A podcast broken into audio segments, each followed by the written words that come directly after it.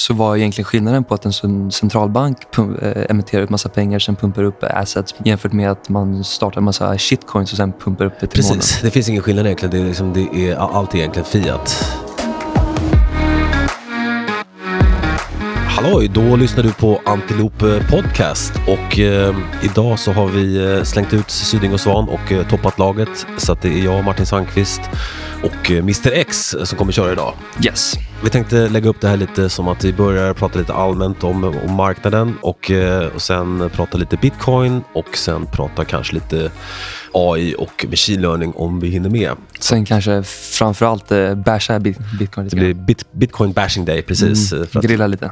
jag och Mr X tillhör ju eh, den halvan av kontoret som, som är lite mer... goda sidan, Den goda sidan, the good side. Som, som eh, är lite mer skeptiska till hela kryptobiten. Så att eh, det är kul att få en liksom, e- egen, egen airtime här där man kan vädra sina åsikter utan att bli störd. Men eh, om vi ska börja prata lite marknad då. Vad, vad säger du om marknaden generellt? Börsen? Jag tycker generellt så ser alla eh, indices ut som att de går liksom i någon slags lateral marknad. De laddar upp för en ganska stor stort move eh, som är ganska svårt liksom, att förutspå ifall det ska upp eller ner. Eh, men det sker definitivt liksom en ackumuleringsfas eller att man vill sälja ut sig här. Eh, eh, men, både och ja, liksom. ja, ja, Ja. jag, jag har nog ing- ingen direkt riktning liksom här uppe utan det bara står och slår fram och tillbaka. Men jag tror liksom ifall man ska kolla på alla mönster och alla seasonals och sådana grejer så tror jag att sommaren kommer nog gå in i en ganska defensiv fas så att vi får en liten, liten rekyl liksom på kanske 5-3% ner. Ja, precis. Jag är lite inne på samma spår. Att det är, ser lite eh, ut som distribution här senaste månaden eller två. Och eh, som du säger, säsongsmässigt så är liksom perioden maj till november inte den bästa tiden. Eh, å andra sidan så, så har ju trenden varit rätt stark och liksom momentum är ju klart uppåt. Så att, eh, eh, Jag ja. tycker eh, Europa-index, eller indices har, har verkligen liksom kommit ifatt eh, kacken och futsin och alla de här. Medan USAs eh, eh, DJ, Transports och alla de här olika sektorerna, de, de laggar nog lite mer som att Europa inte har fått samma eh, growth-tillväxt som USA hade i början. Precis. Och eh, nu har även tech studsat här senaste veckorna, eller senaste veckan, dagarna. Så att, eh, jag tror egentligen framförallt att det här är ett, ett bra läge att, att eh, nu, nu ger vi inte vi några rekommendationer, men eh, att den här skiften ur, liksom, eh, ur tech mot value kommer att fortsätta och just nu så tror jag att det är ett bra läge att, att, eh, att, fort, att, att eh, liksom sälja, sälja tech på den här studsen. Då. Det är alltid, alltid svårt med de här cyklerna, liksom hur lång tid de tar. Som att De här faserna tar ju så mycket längre tid än vad man tror när man skiftar från en sektor till en annan. Eh, Precis, sen- det är ju rätt lång, lång, långa liksom, eh, trender där, även i de rotationerna. Sen tror jag också, eh, för mig jag läste nu precis innan jag gick in på podden här att Fed ska börja tapera kanske redan nu i slutet av året, men i alla fall början på 2022. Så det talar ju inte för just tech då, om man ska ha någon slags relation från räntor till aktier som ibland, jag alltid tycker är väldigt svårt liksom att inte, egentligen finns det ingen korrelation mellan de två, men just, just tech tycker jag har en ganska stor korrelation till, eh, till räntor. Ja, absolut. Ja, men tech är ju mest, eh, den, den tillgång med, med längst duration som, så, så att säga för att, eh, eh, ja, för att de har sån, det, det den här growth-aspekten liksom, på de här bolagen. När de inte tjänar pengar utan det finns bara liksom, pengar i framtiden så, så, så är de väl, blir de väldigt, väldigt räntekänsliga helt enkelt. Och det var ju lite det man såg när, när räntorna började ticka upp här och, och tech började sälja av. Så det är en helt naturlig, naturlig rörelse. Så man ska tänka något slags makroekonomisk Eh, eh, perspektiv så tror jag nog att dollarn kommer vara ganska svag eh, i två, tre månader till. Den kommer nog bottna ut runt... Eh, den kommer göra en ny botten här, kanske bryta om det är 87. Jag har inte chartat i huvudet direkt, men där någonstans. Och sen kanske vända upp i slutet på, på året. Ja, nej, men jag tror också dollarn liksom är en, i, en, i en bear market, och, men det kan komma en studs runt, vi är precis på gamla stödnivåer nu runt 89 eller 88 eller vad det är för något i, i US-dollar index och inte alls omöjligt att, att det kan studsa lite därifrån men, men eh, jag håller med om att generellt så ser dollarn väldigt svag ut och eh, eh kommer nog fortsätta ner eh, på, på lite längre sikt. Och det, skulle, det slår ju även in på, på guldpriset eh, som jag har sett väldigt stabilt ut här senaste, senaste veckorna och månaderna och eh, tickat på uppåt och nu är vi ungefär kring 1880 då som är ungefär eh, eh, break-even för året. Då. Jag tror det stängde 1900 eh, förra året så att vi fortfarande bara ja, plus minus noll på året då, eller strax under plus minus noll. Eh, men det som har gått väldigt bra är ju, är ju eh, miningbolagen. Newmont Mining slog ju 10 års högst här för ett tag sedan och eh, blåste igenom det. Franco är väl också med där och slåss i toppen. Ja, precis. Att de, de som ser väldigt starka ut tycker jag. Och, uh, jag tror nästan det är den bästa exponeringen ifall man vill ha någon slags exponering av guld. Det är att köpa de här blue chips-bolagen som, som verkligen har ett stabilt kassaflöde men kanske lite dyra. Men åtminstone, du får ändå den där diversifieringen mot guld. Ja, i Fran Franco får det och de är ju lite dyra. Men om man tittar på Newmont och Gold, Barrick Gold, de här klassiska liksom gruvbolagen så skulle jag säga att de är extremt billiga värderingsmässigt och de är även under den här liksom senaste guldbäsen som har varit eh, eh ja, egentligen eh, sen 12, 12 vad är det, 20 2014, 2015 där så, så har de liksom tajtat till sina, sina balansräkningar och, och verkligen blivit lean and mean. Och, eh, det här tror jag är första, första eh, till, tillfället i historien när, när nettoskuldsättningen i de här gruvbolagen är, är noll.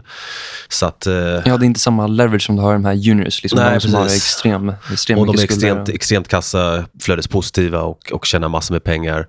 Och de räknar med ett väldigt lågt guldpris. Alltså, många av de här bolagen har liksom konsensusguldpris på, på mellan 1500 och 1600 som är betydligt under dagens nivåer. Då. Så att eh, om, om vi får ett, jag tror guld kommer breaka och stå för 2000 innan det här årets slut.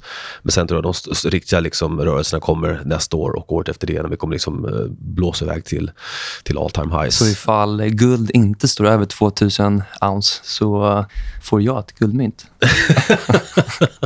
Nja, Uh, nej, men uh, jag, tror, det, jag skulle inte vilja betta på det. Eller jag bettar ju på det, det gör jag. Men uh, jag tror du bettar det via miningbolagen? Via miningbolagen och, och liksom, självklart själv också. Men oddsen är väl liksom, kanske 60-40 att vi, att vi hamnar ovanför 2000 i år. Men även om det blir år så, så, så, så tror jag att liksom, den här bullmarketen är väldigt intakt. Så att, jag tror att vi kommer slå i en ganska stor vägstopp just här på 1900. Jag tror den kommer gå upp, toucha, gå lite över. 1924 har jag väl någon slags pivot och sen så tror jag återigen att vi kommer eh, komma i någon slags lateral marknad där vi bara eh, shoppar fram och tillbaka för att sen bygga det stora movet som kanske kommer eh, nästa år runt eh, eh mars eh, där någonstans. Ja, vi får se hur, hur det utvecklas. Min, jag tror snarare kanske att det blir, byter vi 1900, 1910 där så att vi blåser iväg eh, ovanför 2000 rätt omgående. Men eh, det där är kortsiktiga prediktioner som är alltid svåra att göra.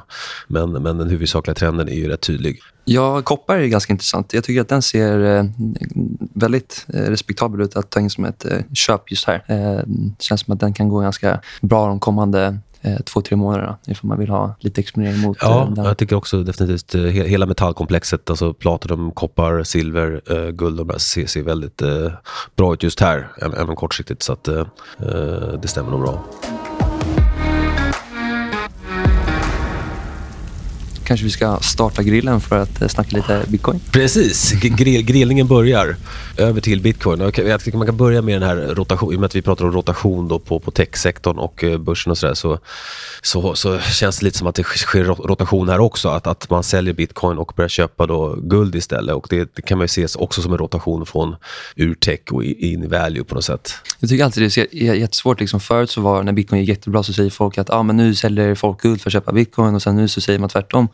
Uh, vet liksom inte riktigt om man kan dra en sån slutsats. Jag tycker liksom det mesta som jag stämmer på det är bara att man, man drar så extremt generella penseldrag och liksom tror att världen är så himla lätt. Att man bara kan, tror att man kan implementera ett, ett betalningssystem, ett system i liksom Fiat-systemet där hela, hela eliten, hela världen bestämmer. Där det här betalningssystemet är liksom helt... Eh, det, det, är inte gjort för, för det som vi människor ponerar på. Liksom att vi ska vara snälla, den här lilla fina sociologen där man ska eh, försöka ha alla de här AML, eh, money laundering, eh, laundering eh, alla policies, alla lagar som ska motverka till exempel terrorist, mm, tvättning av pengar, alla de här grejerna. Helt plötsligt så kan man eh, implementera det här eh, betalningssystemet som bara är, eh, jag skulle inte säga att det är gjort för, för de här andra anledningarna, men det är så himla eh, falskt att inte berätta båda sidorna av myntet. Man kan liksom inte bara säga att, att eh, bitcoin är decentraliserat eller att det är scarcity eller de här andra grejerna utan att ta upp alla de här andra grejerna. Eh, man ska referera tillbaka till eh, Erik Wall poddavsnittet eller, eller andra människor. Liksom. Det är ofta att man hör att de, att de tror eller att de eh, eh, antar massa grejer. Liksom, det, det, är väldigt farligt när man underminerar fakta och auktoriserar eh, religion. Det är som att man pratar med någon som är extremt troende. Ja, precis. Jag håller med om att det, det blir mycket religion utav det. Och, eh det, är så här, eh, det, fin det finns liksom en, ingen konsensus, men när man pratar med en person som är väldigt eh, extrem eller radikal eller har de här tankarna om, om just det här. Det, det, blir så himla extremistiskt på något sätt. Ja, och man, man ser ju bara hela liksom, Twitter hur, hur liksom, uh, det är så mycket knäppa grejer. Alla de här memesen, det är laser eyes, det är hodel, det är allt det här liksom, så, som ju framstår som liksom lite märkligt. Liksom, uh, och så, ja, hela tiden, och så fort bitcoin, nu har ju bitcoin, nu har bitcoin dippat här från 60 000 ner till, det var ner på 30 000 ungefär, och så studsar det upp nu till 40 000 och, och direkt då, så, så fort det är en, en bass så kommer ju alla anti-bitcoiners ut och, liksom, och eh, trackar bitcoiners och sen är det tvärtom då när, när bitcoin går i nättaket då, då, då, då, blir, då reverseras det där. Så då, eh,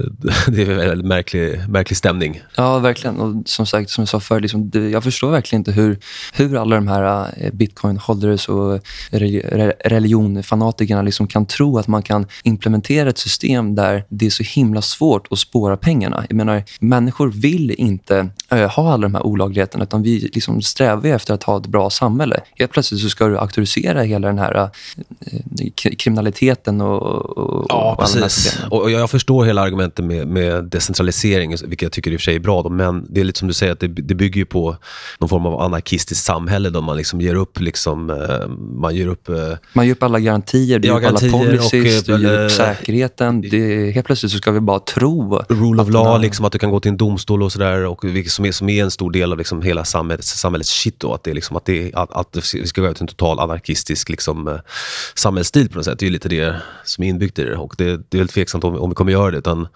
däremot så tror jag att det här liksom centraliserade eh, pengasystemet kommer att kollapsa eh, förr eller senare och man kommer gå över till någonting annat då. Jag vet inte om jag riktigt håller med. För det, Då liksom motsäger man sig alla de här människorna som sitter högst upp i, i alla de här organen, ECB, Fed, alla de här grejerna. Då får man liksom tänka efter, ja, men hur styr de världen? Jo, det är via makt. Och hur får de den här makten? Jo, det är via pengar. Och hur får de de här pengarna? Jo, de emitterar de här pengarna själv. Precis. Och ifall du ska konkurrera, ifall jag är Fed och du är bitcoin, ifall du kommer konkurrera med mig, då kommer jag stänga ner dig så fort du har någon interference med mig att göra. Exakt, det håller jag med om. Men i slutändan så, så, så, så leder ju det till att, att pengar slutar ha något värde och det är det som kommer sätta stopp för hela den här, liksom, eh, för, för den, liksom, eh, det sättet att gå framåt. Så att förr eller senare kollapssystemet Eh, Eh, så att säga, av sig självt ändå. Det är bara att kolla nu. Eh, för att det var Kina som bannade bitcoin som inte vill liksom att deras, deras banker kommer inte ta emot eh, bitcoinbetalningar för att det sker så mycket terrorist och, och tvättning av, av, pengar. Så bara redan där så tror jag att det sätter en, en liten ny trend. Jag säger inte att alla kommer göra det. Jag tror definitivt inte USA kommer göra en, en regula eller de kommer göra en regulation på bitcoin, absolut. Men de kommer inte banna det på samma sätt som de här kommunistiska, mer Nej, precis. makthavande länderna USA är lite mer liksom land, land of the free och sådär. Så men Ehm, ja, precis. Eh, en annan aspekt på det här tycker jag är det här med liksom att uh, den här bear marketen som, som, som ändå har börjat nu i bitcoin är, får man ändå se som lite unik i och med att förra gången vi hade en bear market så hade vi inte alla de här altcoins till exempel och eh, vi hade inte alla de här uh, andra sätten att spekulera i bitcoin som nu finns via, via att du kan köpa de här bolagen, microstrategies, Coinbase, de här börserna, Grayscale, Bitcoin Trust, de här. Så att, alltså, det finns ju mycket mer supply nu på marknaden. Plus att det är mycket mer institutionellt, liksom, mycket mer, men det är en del institutioner som är inne också och de har inte den här holding liksom, eh, känslan utan de, de, de, de, är bara med för att priset gått upp och går priset ner så kommer de sälja. Så att det som stoppade bitcoin från att fortsätta ner förut var väl lite där liksom holding-mentaliteten, att folk slutade sälja men det kommer inte vara läget nu tror jag. Och, eh... sen, sen är det fine liksom, ifall man köper bitcoin men då skulle, då skulle man ha köpt det innan liksom, hela den här boomen kom. Eh, jag, jag var exponerad mot bitcoin runt 2018-2017. Det var liksom bara som en trisslott. Bara för att jag tyckte att det var, liksom, ja, det var en rolig grej slash att jag fick lite exponering. Men att liksom, den här tron om att bli rik och bara köpa någonting sen ska man bara hålla det och så ska det bara gå upp. Då, du förstår ju liksom inte kedjan. De människorna köper ju bara för att de bara ska hålla den där grejen upp till en miljon. Ja, precis. Jag, lyssnade på en kille som heter Alex Gravich. Han uttryckte det rätt bra. att Det, det har gått från Sankt Petersburgs, Sankt, Sankt Peters paradoxen till till, till uh, Pascals wager. Och med det menar jag att liksom, från början som du sa så var det lite mer Sankt, Peters, Sankt Petersparadoxen. Att man, man köpte den här tillgången för att eh, om, om uppsidan är oändlig så kan man stoppa en, en liten peng i det för att eh, det, det, är ändå liksom, eh,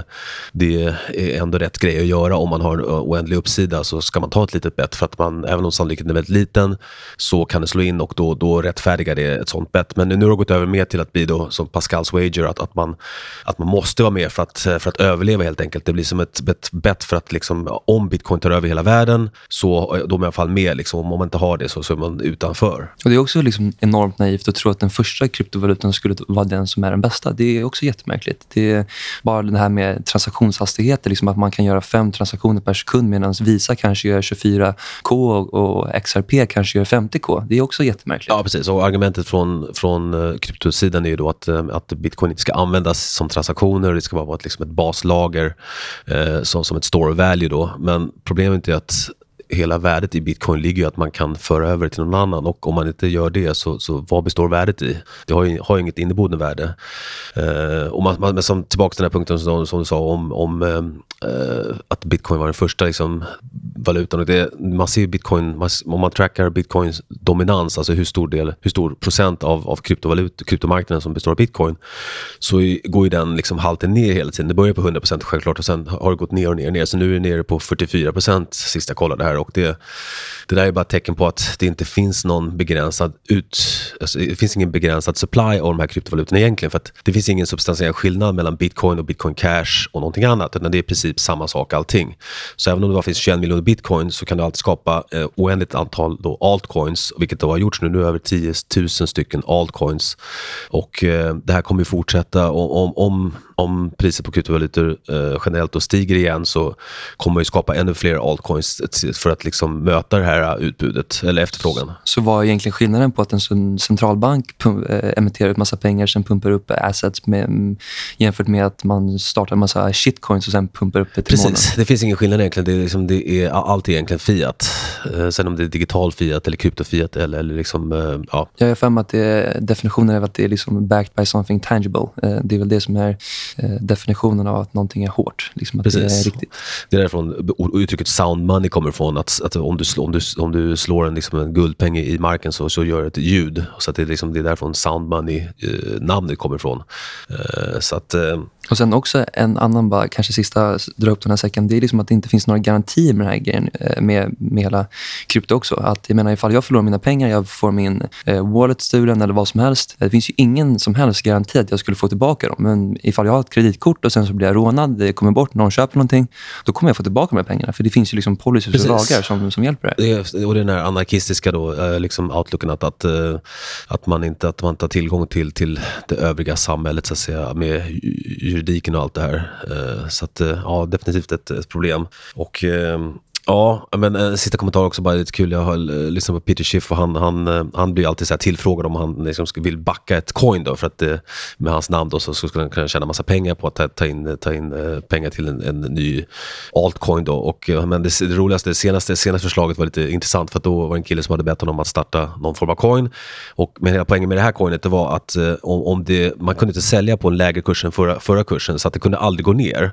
Och det, det låter ju som en så här magisk, liksom, magisk magisk grej att, att eh, då kan kursen aldrig gå ner för man kan aldrig sälja till ett lägre pris och då kan man aldrig förlora pengar. Men då, då missar man hela, hela poängen med vad en marknad faktiskt ska vara, att det ska vara liksom price discovery och allt det där. Så att, Portnoy har ju kommit ut med den här Safe Moon-coinen liksom, och det, det, är alla de här trams, liksom, nonsensgrejerna som, som också gör en lite skeptisk till, till hela det här liksom, eh, universumet. Det man kan säga är liksom att det, det, är folk som, ifall du vill göra det här, det är, kul, det är, en, det är en kul grej så att säga. Det är, det är liksom inte professionellt. eh, enligt mig tycker jag att, att handla saker eller produkter som, som rör sig, med, speciellt med den volatiliteten, men också att det är, det är så osäkert. Det är, var, varför skulle jag vilja handla en produkt som jag har ingen aning om? Den, den kan försvinna bara helt plötsligt. Vad är det som säger att bitcoin inte bara kommer stänga ner och Satoshi tar alla bitcoins i hela världen? Vad, ja, vad är det som eller säger det? Att, det, att det rasar 30% på ett Elon-tweet. Liksom. Det känns lite, lite konstigt. Mm. Men ja, annars så liksom att säga generellt att alltså det, det, är inte alls säkert att det här är slutet på, på bitcoin-håsen. Men jag kommer ihåg bubblan 90, 90, på 90-talet där, i IT-håsen så var jag rätt Alla skulle bara få massa klicks på deras hemsidor. Ja, precis, det var det, det som var, det så länge du har klicks så, så, så, går det bra. Jag tycker hela den här kryptobubblan påminner väldigt mycket om, om dotcom-bubblan och eh, där var jag väldigt tidig och hade fel i, i flera år in, innan det faktiskt sen kraschade och liksom Nasdaq tappade 90% och alla de här bolagen gick till noll. Och eh, så att, eh, med det sagt så vill jag säga att om, om bitcoin har gått till 60 000 så är det inget som hindrar att det går till 600 000 heller. För att det är allt, allt, all, alla priser är liksom lite absurda. Sådär. Så länge det inte interfererar med centralbanker och deras eh, syfte så tror jag att bitcoin kommer finnas kvar. Precis, och, och som, som vi har sagt om tidigare så tror jag i slutändan så kommer det komma något positivt ur hela den här blockchain-tekniken och eh, DeFi och allt det här. För att det, det, det finns, finns mycket liksom, eh, saker att, att, som man kan göra bättre i samhället vad gäller liksom transaktioner och mellanhänder och sånt där. Så att, eh, Sen tror jag bara om man ska ha någon slags eh, summa summarum så tror jag att de här stablecoinsen kommer att ha en enorm stor inverkan eller påverkan på hela systemet eftersom att det är då du kan tracka de här datapunkterna. För det är datapunkterna som är liksom den digitala oljan i i samhället just nu. Du vill ju kunna tracka till exempel Apple Pay. När, de, när du går runt och köper och, och köper massa grejer så ser, ser de exakt vad du köper. De kan ju till och med forecasta olika earnings på vissa bolag bara för att de, de ser exakt vad som köps. Men med bitcoin så är allting anonymt. Det, det går inte. Så någon slags lösning mellan stablecoins och någonting som är decentraliserat tror jag definitivt ja. är eh, Samtidigt tycker jag stablecoin, det, det påminner väldigt mycket om, då blir det någon form av digital valuta. Och men, det har vi redan idag, men mycket av pengarna är ju digitalt så att, eh, jag ser inte riktigt skillnaden mellan stablecoin och bara liksom göra allt, eh, göra e-dollar, e e-krona e av allting. Liksom. Eh, men det är möjligt att, det finns, finns någon skillnad där. Men, eh, men och, sen också så är det mycket mer liksom hävstång i systemet nu som, som inte fanns tidigare. Så det, det är många som, som har köpt, köpt margins och sådär. Och då, då är det klart de kommer få margin calls till slut och vilket, vilket kan ju pressa priset betydligt längre ner än, än vad som hände under förra bear marketen. Ja, vi kanske ska släppa bitcoin-bashingen där eh, och eh, gå över till machine learning. Mitt, mitt favoritområde och eh, vi, vi hinner inte med så mycket här. Vi har lite kort om tid, men man kan ju bara prata lite allmänt, liksom väldigt high level om vad machine learning är och, och hur man använder hur vi, vi använder det här i förvaltningen.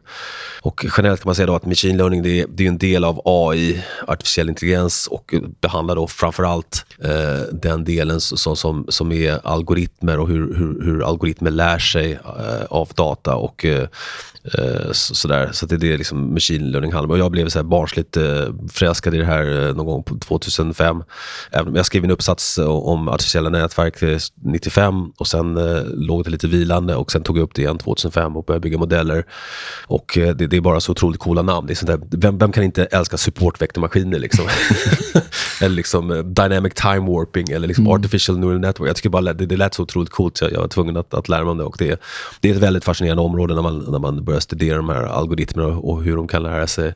Ja, du har väl tre stycken olika eh, modeller eller små maskiner? Vad heter, vad heter de? Ja, precis. Eh, vi, vi, kan gå in på vår användning sen, men eh, mm. först ska vi bara prata lite liksom mer övergripande. Och det, det, många, jag tror många känner till hur liksom det med face recognition och speech recognition som det används, börjar mer användas i, liksom i dagens värld. Och jag var ute och körde bil med frugan här över helgen och man har ju sån här kamera i bilen som, som känner en uh, trafikskyltar och hastighetsskyltar och, och eh, hon tyckte den var jättedålig för den, den hade fel hela tiden. Liksom. Det var så här, den hade rätt 60-70% av tiden men ibland så missar den de där skyltarna. Och då försökte jag förklara för henne att det sitter en liten machine learning-algoritm där som ska känna igen en liten rund skylt. Och det är inte helt enkelt. Det, det, det, det, är, det är rätt svårt att programmera där för att det är så mycket brus i datan och omgivningen. Och, så det, eh, det är inget enkelt problem. Men det är det som gör de här algoritmerna så fascinerande att de då kan lära sig av data och eh, bli bättre. Och, eh, men om, om man tycker att det är mycket brus i, i, liksom, i, i, i omgivningen omgivningen så, där, så är ju ingenting mot hur mycket brus det är i finansiella marknader och hur svårt det är att använda machine learning där.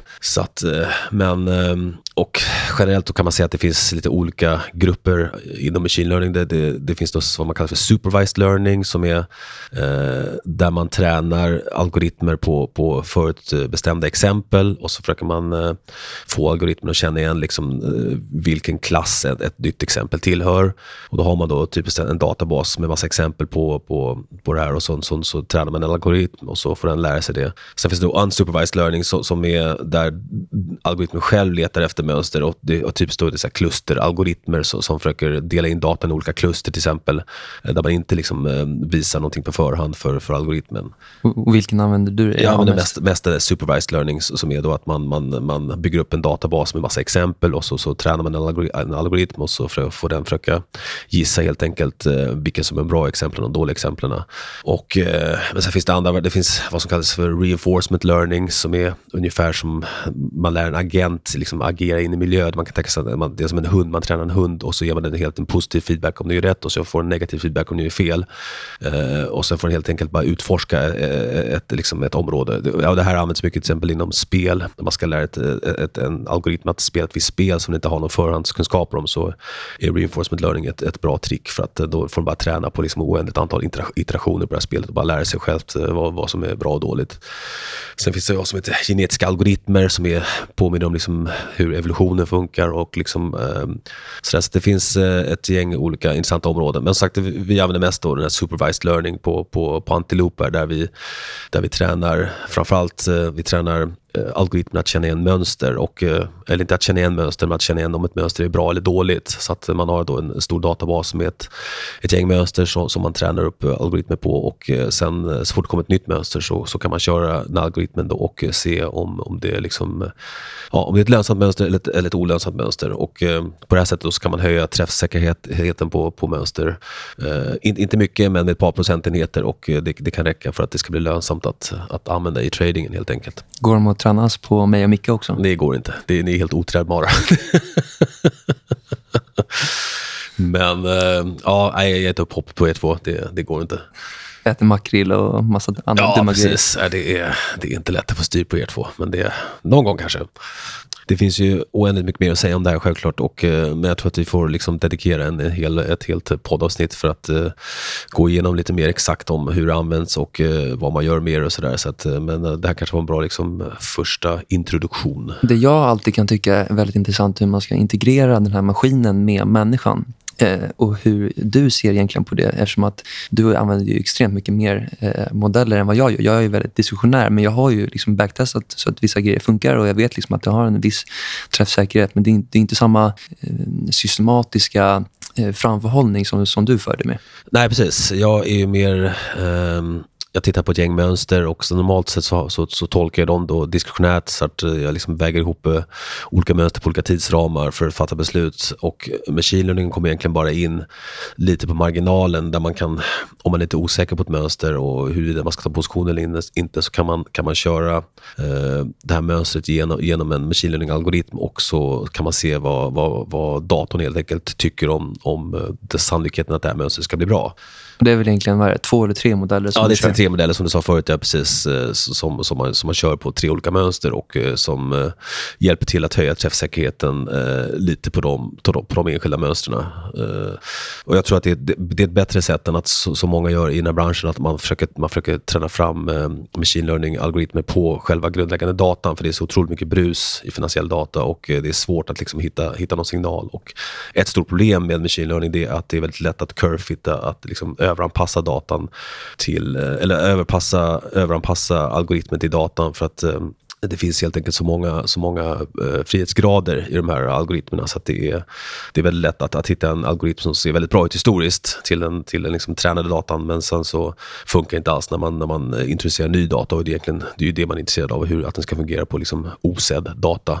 Exakt, det faller uh, samman lite med min liksom hela filosofi och teori att eh, saker och ting som är garanterade, det är, liksom, det är aldrig de som har fört ekonomin framåt eller att man kommer på saker och ting som är planerade utan det är alltid saker och ting som är som kommer ut som en överraskning eller eh, helt, plö helt plötsligt. Eh, någonting som skapas med kreativitet som liksom faktiskt har, har drivit det här, det här framåt. Och en dator kan ju aldrig vara kreativ. Den kan ju bara ha de här datapunkterna insatta i sin lilla box. Ja, precis. Den kan ju bara göra egentligen vad vi programmerar den till att göra. Sen, sen får vi se hur framtiden utvecklas. Det är också ett eh, samtalsämne om liksom hela AI-biten och liksom när vi kan nå någon form av generell intelligens på, på, på AI-fronten.